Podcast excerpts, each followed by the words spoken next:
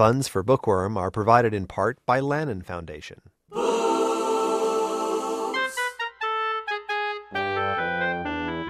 would we be without books? Where would we be without good to burn? It's a rhetorical question, sir, but where would we be without books? From KCRW and KCRW.com, I'm Michael Silverblatt, and welcome to Bookworm. One of my favorite writers, a writer I've only um, known for the last, oh, 10 years. I think that she's a marvel. Her name is Tessa Hadley. Many of her short stories systematically appear in the New Yorker, where she is very much admired, and she is the author of a new book, a terrific book called Free Love. Now, the book takes place in 1967. I want to acknowledge that when I was living in Bologna in around 1967, what the Italian men wanted to speak to me about in the youth hostel where I was staying was amore libre, they couldn't get enough of free love. It defined the times for them, and when they heard I was from America, they would ask Americans and the English all about free love. So tell me, Tessa Hadley, about London in 1967 I was a child, in fact, in 1967, but I remembered it when it came to plunging down into that world. A grey England of drizzle and bowler hatted men yielded to something multicolored, dazzling, doped, loud, I don't know if you've been watching that Beatles documentary recently, but that seemed to encapsulate it so perfectly. And a counterculture grew up, as of course, I, I think it really comes first in America, but there we catch it, and it's happening in Paris and in Berlin, and a, a whole eruption of absolute difference, as if you could just throw away hierarchy, deference, respectability, and step out into freedom. Everything changed. The clothing people wore changed. The music people listened to changed.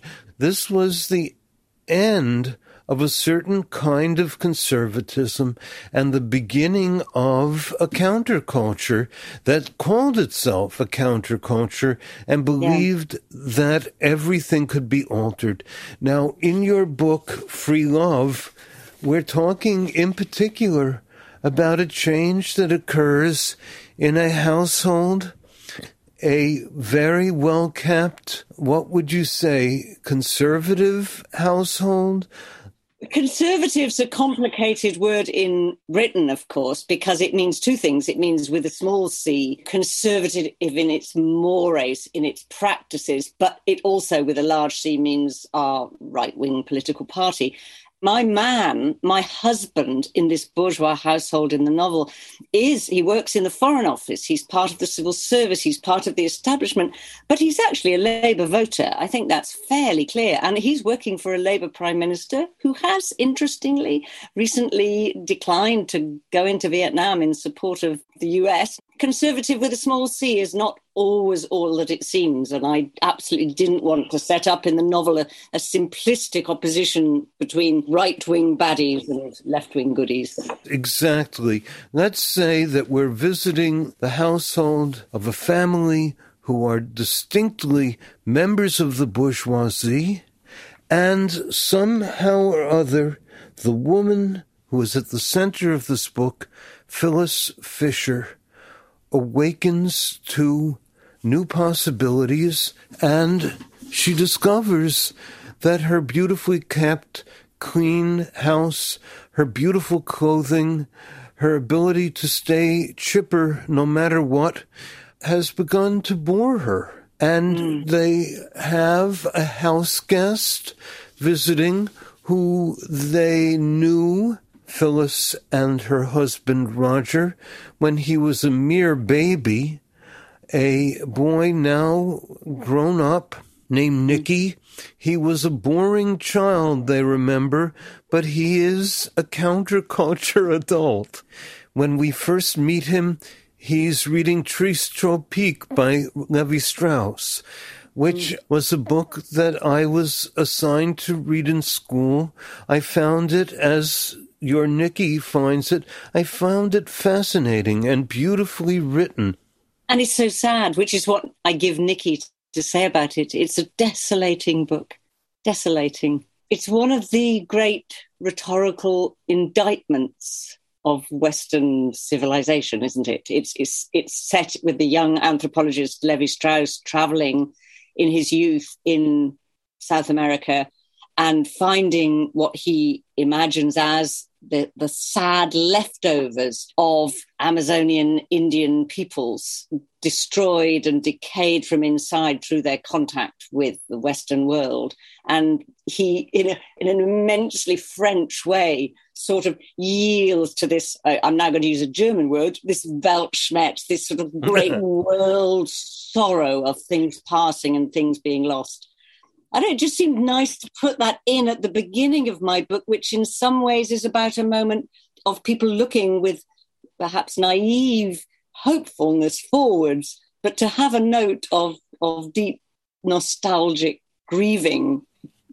At the time, Levi Strauss was one of the voices of his time, and similarly, Nicky is working on an article on the psychologist R.D. Laing, another one of the influential voices mm. of his time. R.D. Laing was asking culture to reconsider what madness is and whether it may not be valuable to life as opposed to a um, difficulty to be overseen and outgrown. Uh, so we're, you know, very definitely London, 1967, and this young Nicky in our very first chapter is coming to dinner at Phyllis's house and at their very first meeting in the dark of a garden, searching for a neighbor's lost sandal in a fountain out in the neighbor's backyard. Um, they kiss. And it is the impulse in our heroine. Do we still call her a heroine? Our modern mm-hmm. woman, Phyllis, um, it's her impulse to fall in love. She's been mm. kissed. Mm. She's been touched. At first, when she touched Nicky's back when he came late to the house, she felt that he was rejecting her, pushing her away. But in fact, they find themselves kissing, and she can barely wait to see him again. And we're going to travel with Phyllis from her suburb. What is the name of that suburb? Uh, it's called Otterley. I invented it. It stands in for a lot of sort of similar home counties, small towns. She is going to travel to London. She takes the train. Nicky is so happy in their first encounter that he asks her, Can you come back tomorrow? And um, she, gaining some of her power and distance, says, I can come back next Wednesday. um, Wednesday is her day off. And this is going yes. to be the day on which this relationship develops its feet and feeling. Now, suddenly, she's in, I guess, what was once a beautiful house, now a housing project. It once had 60 apartments. Now those very apartments have been divided and subdivided I took liberties in making it Art Deco. I've invented this Everglade, this block. I had enormous fun doing it.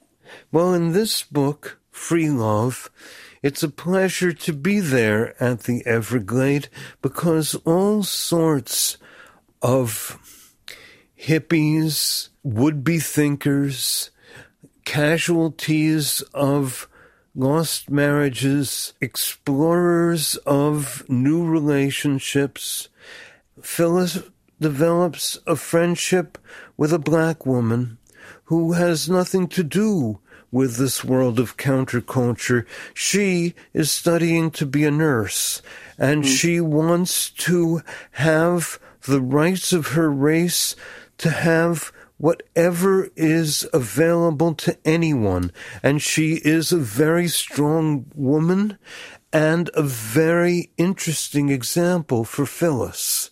Yes, when Phyllis imagines she's come to a world of people all engaged in free love who are all playing and will nobody could be judging what she's up to with Nicky. And the first time she encounters Barbara Jones, the black nurse, she's actually shocked and taken aback to realize that somebody in the space that she thinks is her magic space for free love is judging her and is condemning her, in fact, although the two women painfully, with some complexity, win their way, I think, to a genuine friendship careful friendship. But yes, Barbara is there renting a cheap room because she has to be. Quite different from even Nicky, if you like, who is disdaining his heritage. He actually comes from a privileged family and there's money in the family, and he's choosing, he's opting to be there, dropping out. Great difference. And somebody at some point in the book says, and I did steal this from from life, you know, when when all the white boys are cutting their hair and going back to daddy's firm as it were the black boys will still be left where they you know in the same place. So it's an interesting piece of intersection that one. Yes indeed. If you listeners want to be as i frequently do a visitor to london in 1967, the book for you is Free Love by my guest Tessa Hadley. Before we know it, Phyllis's children are visiting her where she and her new and much younger lover Nicky are keeping an apartment. She, Phyllis, leaves her husband Roger behind as so many people do as they explore a new kind of coupling and possibility. Nicky somehow does love Phyllis, and yet he is young and a representative of his generation. I remember hearing again and again when I was living in New York at that time, my generation of people were saying, never trust anyone over 30. And so Nicky is of that brood, and Phyllis is over 30. so the development of trust and love is very complex. Phyllis has two children, one a beautiful boy named Hugh, and the other is a girl who's been named Colette, although she thinks that she is nothing like the French writer after whom she's been named. And it's very, very interesting to see the interaction between the bourgeoisie and a new culture who are willing to, for instance, teach this daughter to smoke grass in a circle, sitting around in a room with very little furniture except for a couch Oh, Tessa, I remember those rooms. I guess you say you were younger, but, no, no, but, but it was. Still, I'm not. I'm actually. We're, we're we're almost of an age, Michael, and I too can remember those rooms with only a couch in, and those circles, and all of that learning and initiation. Uh, it had, you know, it.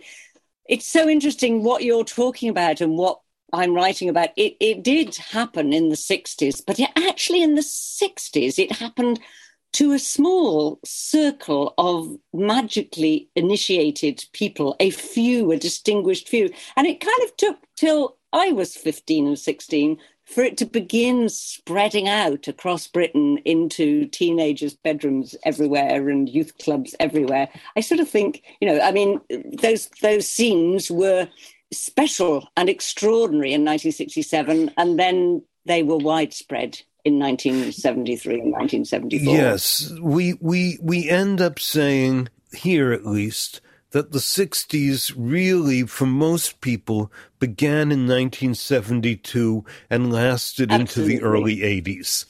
Um, Absolutely. And Absolutely. one of the things that fascinated me in Free Love is the number of mirrors that are found in the book.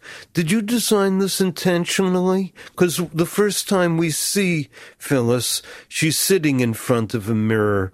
Later, someone has a pocket mirror that he takes out to look at his eyes. You know, there's mirroring seems to be a peculiar sub-subject of this novel. Hmm.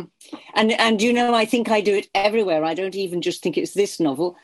Uh, there's a there's a material and practical explanation, which is my mum is a great putter up of mirrors, and I grew up in a house full of mirrors. She's a very attractive woman. She still is at ninety, and uh, she she likes mirrors everywhere. So it's partly simply that, but of course it isn't that. I, I'm I'm very it, I'm very interested in the way people perceive themselves and the way they perform a role and they watch themselves as if they're a little outside of themselves creating themselves. And that's what they're doing when they check in the mirror when they when they put on their performance in the mirror when the significant scenes they enact are reflected back to them in the mirror as if they're watching themselves. It's not very easy to do one of the things that Gore Vidal once said when he went through bestsellers is one of the marks of a bad book is a character talking to him or herself in the mirror. Here, we're talking about a different kind of mirroring entirely. It's as if these characters need to see themselves to be sure that they exist. I'm Michael Silverblatt, and you're listening to KCRW's Bookworm. I'm talking with the magnificent Tessa Hadley. She is living in Wales, staying in London right now. We're talking on the phone to London, and we're talking about her new book, Free Love. We'll continue after this short break. I want to tell you about a new show from the Financial Times called Life and Art from FT Weekend, hosted by me, Lila Raptopoulos. Life and Art is twice a week. On Mondays, I have a guest on to talk about life and how to live a good one. Everything from winter travel to cooking to living more creatively. And on Fridays, we talk art. Two FT journalists and I discuss a piece of culture that's in the air new music, movies, and more. Find Life and Art from FT Weekend wherever you listen. I'm Michael Silverblatt. This is Bookworm, and I'm talking with Tessa Hadley about her new book, Free Love, in which an after dinner kiss in a dark garden leads to a family upheaval and breakdown. Um, now, Tessa, around midway through this book, and we're not going to give revelations, but the book entirely allows for the family to truly undergo a calamitous upheaval, almost of, you know, an Oedipal sort, when Oedipus discovers that he has killed his father and is making love to his mother. This book, Free Love, has a astonishing incident that defines its entire second half. We are not going to spoil things except to ask you did you know when you started that this book would have such an astonishing upheaval? Yes, I did. It was almost miraculous getting the story for this novel. Usually, a novel is a quite a fraught and complex business in advance of starting to write. I, I've got bits of it all over the place, and I don't know where it's going. This one, it sort of fell into my lap, all of a piece. Almost suspiciously, I was almost a bit afraid of starting it in case it was going to reveal some gaping hole at its center or something. No, I got that there is this secret up its sleeve, and I had that from the beginning. I'm not sure I could have written the book right if I hadn't known that from the start. I want to acknowledge to my listeners that when I'm talking about free love, I'm talking about a book that as you sink into it and accept it and grow into its rhythms, you will be entirely shaken up. If that is telling too much, I don't think it is. I would like you to do the best you can and tell me how you managed to allow your homemaker, your dutiful, pretty homemaker, as the book flap calls her, Phyllis, to become an utter alternative. I can see hmm. this in life. It happened in life. How do you make it happen in a novel? I, I almost think she's the very person to whom it would happen. And maybe those mirrors are part of the clue, aren't they? It, it, we do open with her, the ultimate pretty, charming bourgeois housewife, making herself up in front of the mirror. And I think there's a sort of genius of performance in her. So when she then, having fallen in love with Nicky, becomes another person who goes around barefoot and dances to Bob Dylan in the shadows, you know, and and rolls the joints better than Nicky can. Uh, she's going to do that equally well. She's going to give all that sort of genius of becoming that she had when she was the one thing into this new self. And and I, I almost think like a a cleverer, more founded person like her daughter, who has a completely, I mean, she also undergoes transformations. Of course, she does. She's 15, she, her business is being transformed, but actually, she's solider. She, she has a core of self that is much more strongly defined than Phyllis's. But this isn't to be rude about Phyllis. I, I think we, we can be startled at coolness in Phyllis as she steps out of oneself and into another a little bit weightlessly. I mean, I mean, not you know, it hurts. She isn't insensible, but nonetheless, she we we can be a little startled at that. But I do hope that quite a lot of readers will love her for it as well. I, I want, I, and I also think at that moment in our cultural history, women did do that, and what they thought they were stepping into was something so much happier, so much better. Now, it took a couple of decades after that for the the painful friction, the consequences. No, nothing in life is without cost. But I actually think for a lot of people in 1967, they thought a change, a total, utter rewrite was possible without cost. Your novel, Free Love, does not judge its characters. Phyllis does change, and sometimes in dramatically painful ways even horrifying ones, but the book does not say that this is a better Phyllis or a worse Phyllis. Mm. It's a different Phyllis. And so is the culture around her. Even her husband, who works with the Foreign Office, undergoes a change and has to recognize certain things about the attitudes from his past that allowed him to neglect the very shocking truths that occur midway through the book. In other words, the book is pleading the humanity of its characters, and that's one of the things that the 60s pleaded about its countercultural humans. We are human. We are trying to live a life that's more meaningful to our humane perceptions. And that's what this book attempts to do. I, I, I loved reading it. I can't think of other books that quite capture the truths of this particular period with so much eloquence, and you're do, you're quite right. Even when we're shocked by Phyllis, I think we do love her. I'm so glad you say that. Yes, yes, and and you're right. I mean, all all the novels I love, even if they set out to be judgmental, famously didn't Tolstoy write Anna Karenina intending to create a monstrous woman, and then look what he did. You know, one of the most sympathetic heroines of history. Uh, books, novels are not good at judging they're they're good at watching and they just watch and what when when I you know find a subject which seems to me rich and ripe for for writing i'm thinking there's so much story in that. I'm not thinking look at the outrage of it or look at the heroism of that man. It's it's that's there's a, there are other spheres or aesthetic expressions that that deal with that stuff but the novel what the novel is good at is is always just just watching the nuances of people struggling to be.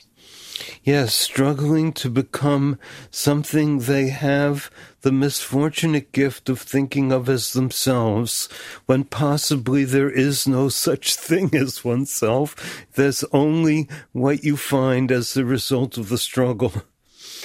I, I am talking with Tessa Hadley.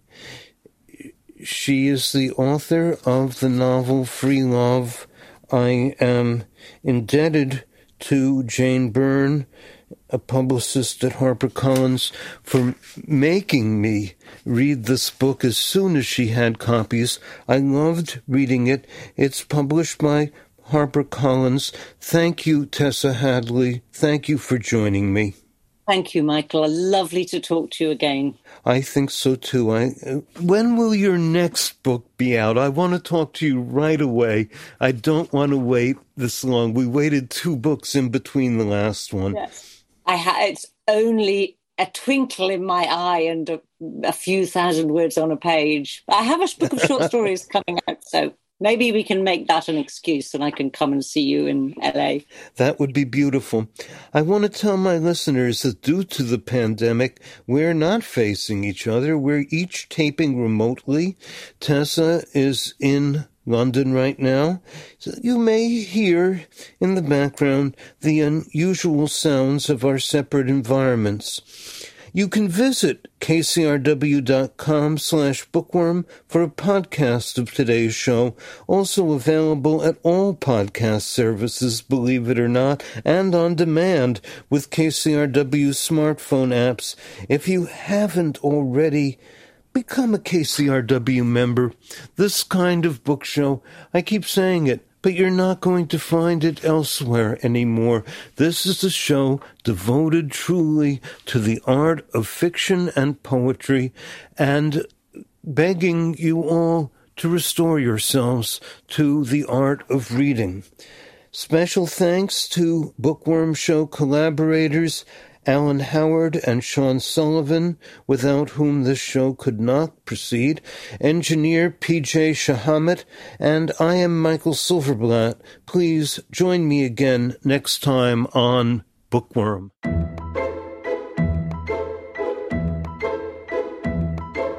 I am a bookworm, he is a bookworm, she is a bookworm, we are all bookworms.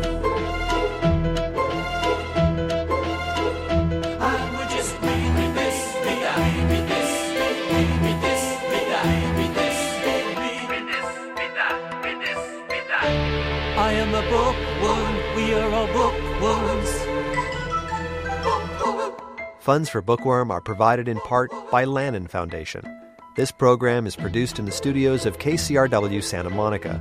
You can access archives of all Bookworm programs and podcast the most recent ones at kcrw.com slash bookworm. The Bookworm themes were composed and performed by Ron and Russell Mael of Sparks.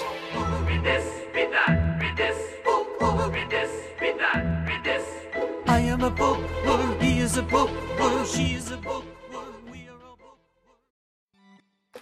I want to tell you about a new show from the Financial Times called Life and Art from FT Weekend, hosted by me, Lila Raptopoulos.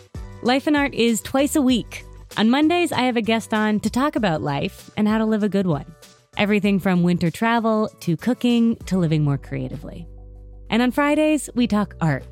Two FT journalists and I discuss a piece of culture that's in the air new music, movies, and more.